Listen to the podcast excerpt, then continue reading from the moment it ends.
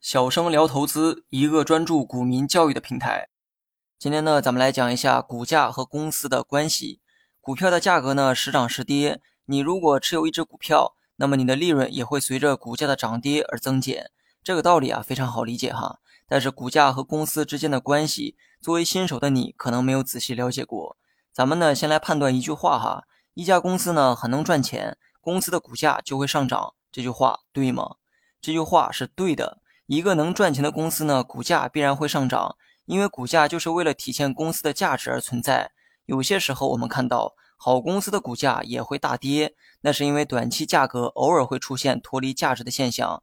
但是只要把时间周期放得足够长，能赚钱的公司呢，股价必然会上涨。那么咱们再来判断另一句话：股价出现大涨，该公司的利润就会大增。这句话对吗？答案是错的。这句话呢，跟上一句很像哈，但条件呢却反了过来。条件一反，结论也完全不同。而这也是很多新手的误区。你持有的 A 股票出现了大涨，你赚到了这里面的差价，所以有些人也会觉得 A 公司呢也赚到了这其中的差价。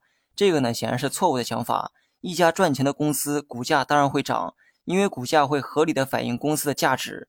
但股价上涨后的差价，它不会增加到公司的利润中。公司的利润主要来自生产销售自家产品的过程，跟股价呢没有直接的关系。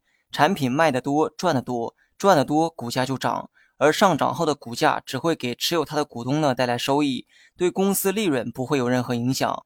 换句话说，股价呢只会反映公司价值，但不能决定公司的价值。如果你之前有这样的误解，那么本堂课会对你今后的投资呢有较大的启发，至少你不会从错误的方向寻找终点。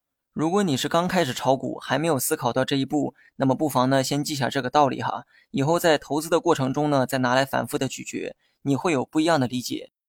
好了，本期节目就到这里，详细内容你也可以在节目下方查看文字稿件。